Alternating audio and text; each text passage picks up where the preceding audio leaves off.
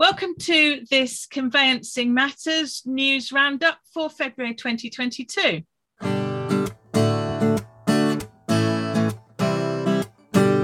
Welcome to Conveyancing Matters with Lorraine and Stu.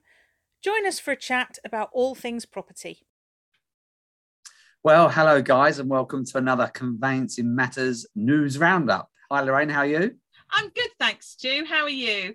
I'm so yeah, February 2022 already. So um, as we said before, Stu, we don't cover every single piece of conveyancing news in any given month because there's lots of outlets around that uh, that give that information to conveyancers. We just pick the things that of particular interest to us or that catch our eye, or to be fair, we think are of particular relevance to to our conveyancing chums. So, what's caught your eye this month, Stu? Um, I think there's a couple of bits, but um, maybe cyber risks and, and the CLC's recent consultation regarding uh, whether insurance on this matter should be compulsory. Yeah, absolutely. I mean, we talked about the ever present cyber risks in our sort of recent risks chat, didn't we, Stu? Yeah. Uh, and I think this is an interesting departure for the CLC, isn't it? Their consultation closes very soon, I think. But um, but yeah, whether CLC regulated firms should actually, um, you know, be obliged to be, you know, have to have um, cyber risk insurance. Um, I mean, as a CLC regulated practice, Stu, how does how does that make you feel in terms of the additional cost potentially?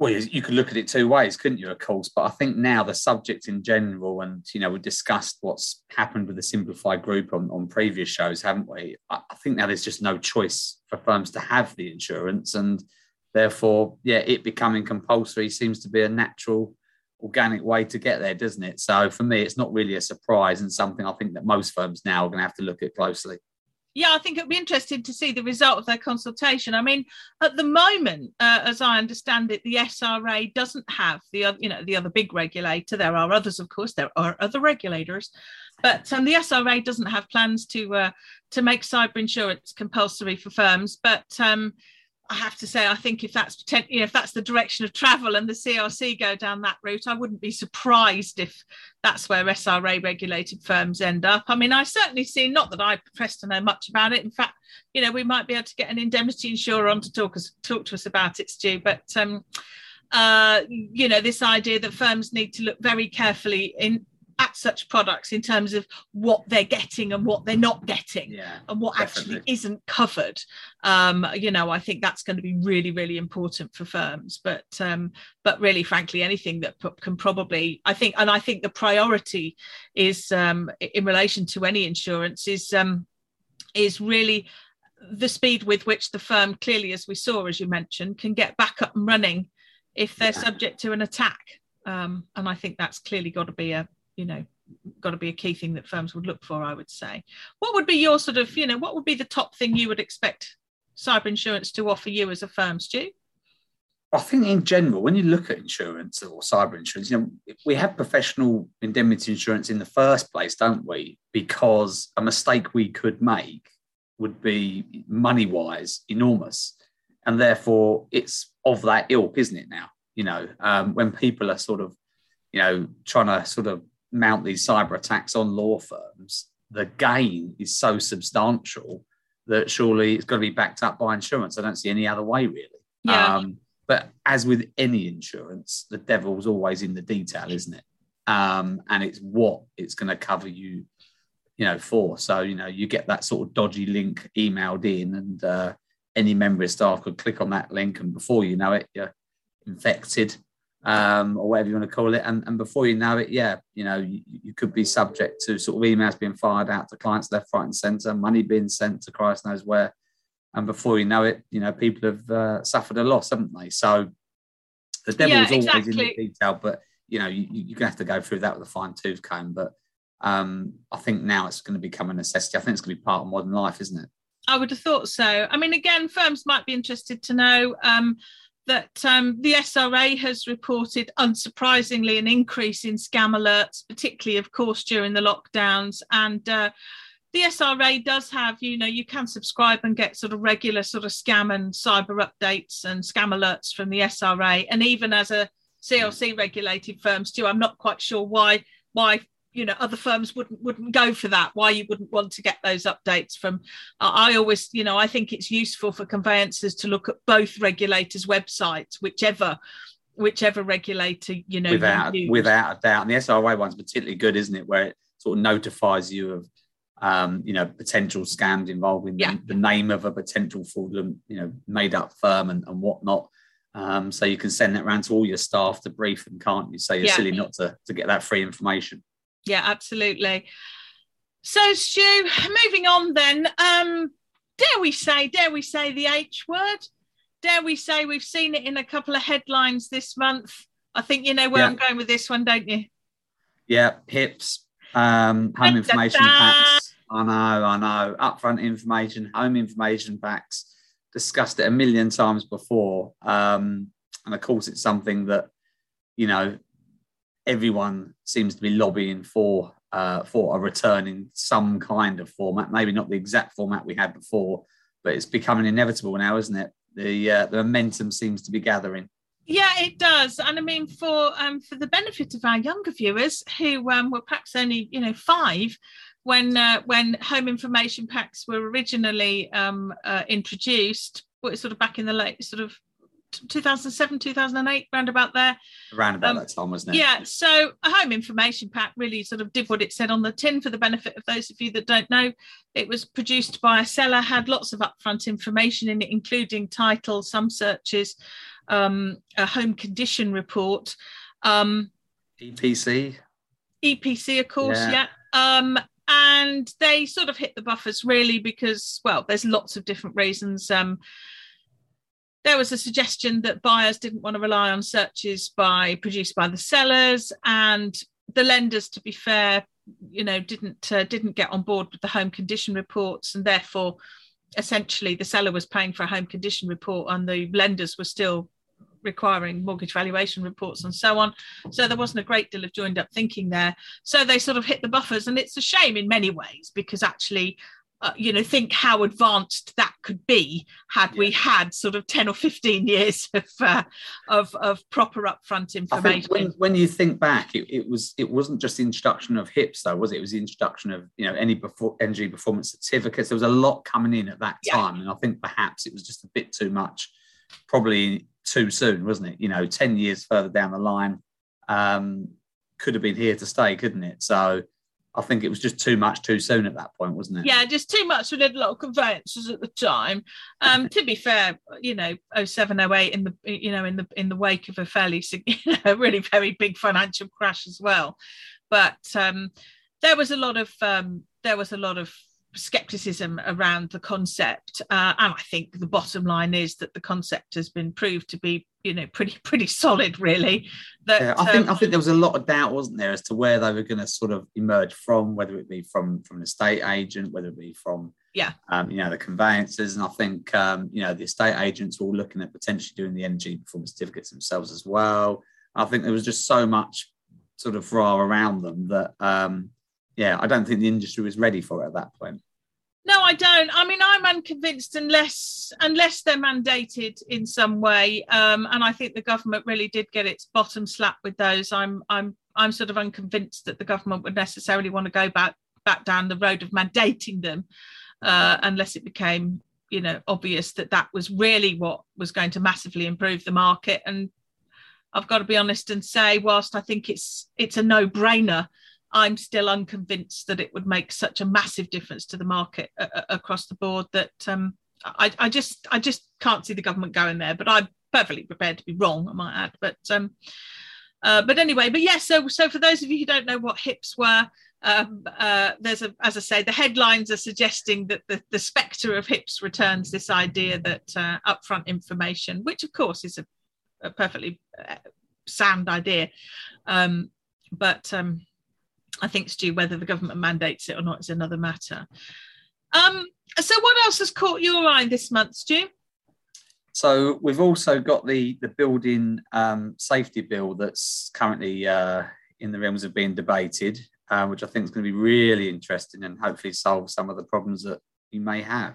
Yeah, I mean, you know, this is more of a sort of an awareness thing, I raising thing. I think for firms that are perhaps embroiled with um, uh, transactions at the moment that need the dreaded EWS one certificates, um, or just the general idea of of where liability lies for you know the cost of remediating um, uh, unsafe cladding and well whether it's cladding or you know the uh, wall um, the, the stuff between walls.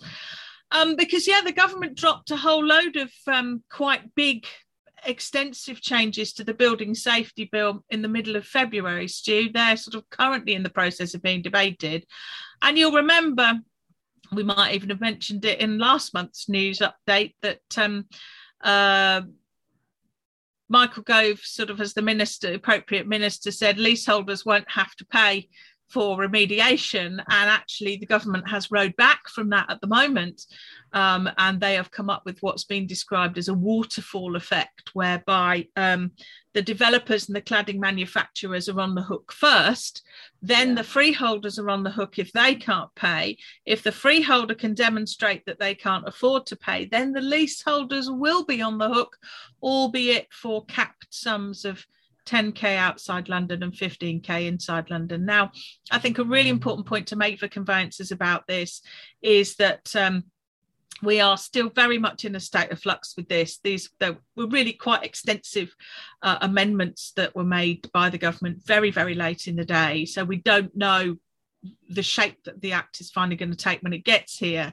I think for conveyancers and our poor clients that are living in affected flats and buildings at the moment, it just introduces another massive layer of, of complexity and uncertainty at what's already a difficult time. And I have to say, from the conveyancer's perspective, very much the conveyancer's perspective, Stu, and I suspect you'd agree with this, that um, it I think it just means that affected properties are just going to continue to be very difficult to sell because I think whilst there's this level of uncertainty, yeah. What you know, what would you as an experienced conveyancer say to your buyer, for example? It's as simple as that, isn't it? It's as simple you as that. You know, buying these properties, you've got to be very wary, and it's like anything in conveyancing. You know, if there's any hint of any kind of issue whatsoever, it's full reports to the client, full reports to the lender, um, and so on and so forth. So yeah. yeah, it's not something that's going away though, is it? This one, it's going to rumble on and on and on and I think the difficulty we have at the moment is that we are right in the, the eye of the storm right yeah. now. And there are conveyancers out there who are advising their clients on this stuff, whether it's their landlord, portfolio landlord clients who, by and large, not quite, but by and large, aren't going to be covered by these caps, these protection, you know, the 10K and the 15K caps. They're not going to be protected anyway. Uh, you know, so whether you're advising your portfolio landlord, whether, of course, it's your lender, whether it's your buyer, you know, the most we can advise at the moment is massive state of flux. Don't really know how this is going to go. Haven't got a yeah. crystal ball. Um, at your risk.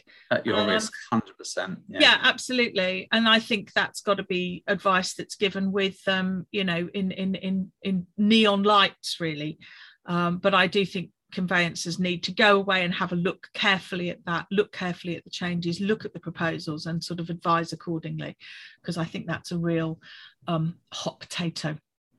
I have to say, and on the um, and on the matter of sort of um, uh, sort of statutory changes, while we're on with its due, the Leasehold Reform Ground Rent Act has finally got the royal assent, but it's not in force for six months or so. The uh, the good old act that's going to reduce ground rents to uh, to zero. But but Stu, it's not enforced yet. It's not going to be enforced for six months' time. So again, sort of, you know, if you're in the middle of a purchase for a buyer client now where they're buying where there is a proposed ground rent, I mean, to be blunt, what are you what are you suggesting to your clients at this time? It's a difficult one, this isn't it? Because realistically, you know, um, your, your, best bet would be to try and negotiate with the, the builder now to reduce these rents to zero. Mm. Um, however, practically, I'm not sure, you know, whether that goes through enough layers and that gets to the right people and, and they'll be willing to do that. I think with, with the builders and the way they are at the moment, once something's sort of set, it's set, isn't it? Whether there'll be the understanding and the inclination to change it, I'm not sure. Yeah, and I think, um, and again, you know, dare I say it, but we're always talking on date you know we're in we're in the moment right now Yeah. but in 6 12 18 months 5 10 years we're not Yeah. in the moment and we we won't even remember the year that we were talking about this so Yeah. i think it's really important again that conveyancers who are acting for clients on new build purchases now um, are, are properly advising their clients and saying well look you know in um, in six months' time or so, if the act uh, is is brought into force as we expect it to be, and that's as much as you Yeah. can say, um, you know, the position on the ground is going to be quite different, and you could be left with a, a lease that's got perhaps a fairly substantial ground rent, which technically is legal, but is going to be more difficult to sell. Yeah, yeah. Surely. it just shows you that, doesn't it? You know, buying and selling leasehold properties is becoming more and more onerous for the lawyer. Oh, it completely is. It completely is. Yeah, Actually, I mean, I mentioned um, uh, in one of our recent chats, Stu. I think in the context of, um, you know, what does uh, what does conveyancing cost? Some um, some research um, that suggested, I think I mentioned, didn't I, that that you know conveyancing fees in 2021 had gone up fairly substantially and, and should do. But what I found really really interesting in that bit of research that there, there were quoted figures, Stu, that actually showed that. And of course it's only an average in those firms that were surveyed, but that a, leasehold purchase uh, was was actually on average charged out at less, can you believe, than a leasehold sale? I mean, which I just found completely extraordinary. I don't know where that's come from. I don't understand that at all. no, I must admit I didn't, unless of The, ra- the rationale, the rationale can only be behind maybe you know obtaining the, the a management or landlord pack potentially, but I, I just can't no, really don't understand that because the level of advice that you've now got to give on a leasehold matter is you know way way way more than Yeah. a freehold and, and of course you can't really compare the purchase to the sale and well, and actually, it's almost as if we planned this too, because um, uh, and of course, you know, everyone that knows us well will know that we really don't. But uh, but of course, that does sort of segue into another piece of news this month that actually the SRA has identified again that um, SRA regulated firms, at least, are still um, perceived to be giving inadequate advice to leaseholders. Now, this is a thread that you know this is a, a, a you know an issue that's been running for some time a number of years now this idea that um, uh, leaseholders aren't getting appropriate advice that they understand from their conveyancer and it's clearly not just going to be sra regulated firms um, so as you've just said it the importance of making sure that our clients get this advice but also that they sort of understand it and digestive can't digest it can't be sort of overstated really. No, and i think it's getting to the point though isn't it when you advise a client on a leasehold it's there's so much information there now. Um, you know it's it's sort of getting them to sort of take that on board isn't it? That's the issue. I think so, and I think that's a really important point, isn't it? Is that whole is that challenge that we have every time about um, um, has our client understood what we've told them? How do we, particularly if we're communicating mostly via, you know, online meetings and and and sort of emailed reports? How do you check back in Mm, and make sure your client has understood what you've told them? definitely um, and I think that's a massive challenge for firms. Well, probably a good place to um, uh, end this month's um, uh, news roundup, Stu, is uh, something I think will be close to your heart. You've uh, noticed uh, noticed a little something that the land registry are doing that might help us over the line with our completions. So, what, uh, Might what our registrations rather? So the land registry are going to bring in uh, trolls for dealing with requisitions over the telephone. da, da, da. yeah, they're only going to do it with a sort of, you know, a number of firms and a number of transactions. But, you know, you and I, Stu, me in particular, of course, you know, I'm old enough to remember that when we did lots with the land Yeah. registry by phone. And I mean, okay, I suspect they had more staff and fewer transactions, la, la, la, different world, different world. But, oh gosh, wasn't it fantastic when you could just pick up the phone, have That a was word a lot with easier, wasn't it? yeah, have a word with somebody at the land registry and then Yeah. um you know problem solved move on Yeah, those were the days, weren't they? yeah well I just can't see it being coming back of, of that ilk, though. No. I'd be surprised if it was that f- free flowing that no it won't know, you be could get through to somebody that you could, uh, you know, converse with. Chat, you know, everything to do with that matter. I'm not so sure it's going to no uh, be the same again this time round. But No. um, it won't i think this is a step and i think you know and of course it's a good step i mean clearly uh, clearly young people going to say, oh, telephones, how strange. Does that mean we have to look up from the palms of our hands? How very difficult. I, I don't understand. I don't even know what to do with a telephone. but of course, if the land reg can, you know, get rid of a few simple requisitions by actually just picking up the blower yeah. and speaking to someone, I think what's interesting these days in today's markets do flipping it on its head? Because you've just said well you know can we get through to the land registry with your tongue in your cheek? I think what will be equally interesting is whether the land registry can get through to enough yeah. people in firms who have got the conduct of that file and can answer that question. I think that will be a determining factor. And i think today in today's world yeah that is just as relevant to the success of that initiative as us being able to talk to the land registry, quite frankly. Yeah, no, land I hadn't, I hadn't thought of it like that. Yeah. yeah. yeah. it's a great point, isn't it? It works yeah. both ways, so to speak. Yeah, if the land registry is sitting there and they can't get through to people and they yeah. experience just a fraction of what conveyancing firms, that initiative will go in, into the Definitely. bin. I Definitely. can promise you they're not going to be spending that long doing it. Um, I can promise you. And the key will also be can the person they speak to deal with the issue. Yeah. Yeah. Because I would like to bet that lots of firms who have, quite frankly, brilliant post completion teams, I've got a huge amount of love for post completion teams because I think that's one of the riskiest parts of the transaction. But I would like to bet that a, the majority of requisitions that come in, um, the post a lot of people in post completion teams will actually need to refer to the lawyer. Yeah. And I think if the land registry have to put out a call to a firm that then has to be yeah passed on to somebody else I think that's when that's going to get a bit That'd difficult. Be too disjointed, won't it? I think so too. And I think if there are then problems with those registers, you know, inaccuracies on the registers, for which, of course, the registry will be essentially picking up the tab if something goes wrong, I think that could be an issue. I mean, good on them for trying, but yeah. um, but I think um, as you say, uh, you know, the days when we could speak to a district land registrar, talk about a difficult title, and yeah. um, are, are, long gone but um, I will I'll watch this initiative closely and, and with interest. I mean, and I hope it works because anything that can help registrations get concluded is a good thing. But of course it is, yeah. I'm I'm I'm skeptical when the land reg are on the receiving end of uh, of of not being able to get through to anyone. Uh, but perhaps on that bombshell, Stu, that's um, yeah. that's as good a place as any to conclude uh, this month's um, roundup chat. So I really hope that, uh, well, I hope that people looking, Stu, have uh, found it interesting enough to subscribe. And uh, and if you've got any experiences about any of the issues that we've talked about that uh, that you know um, you think you'd like us to know about, please feel free to put it in the comments or contact us of course via social media because we're always really happy to uh, happy to hear from the people that watch us. So um, feel free to subscribe or get in touch. So um, i imagine stu i will see you again soon. I'll see you again soon. Take care. All right lovely. Take care. Bye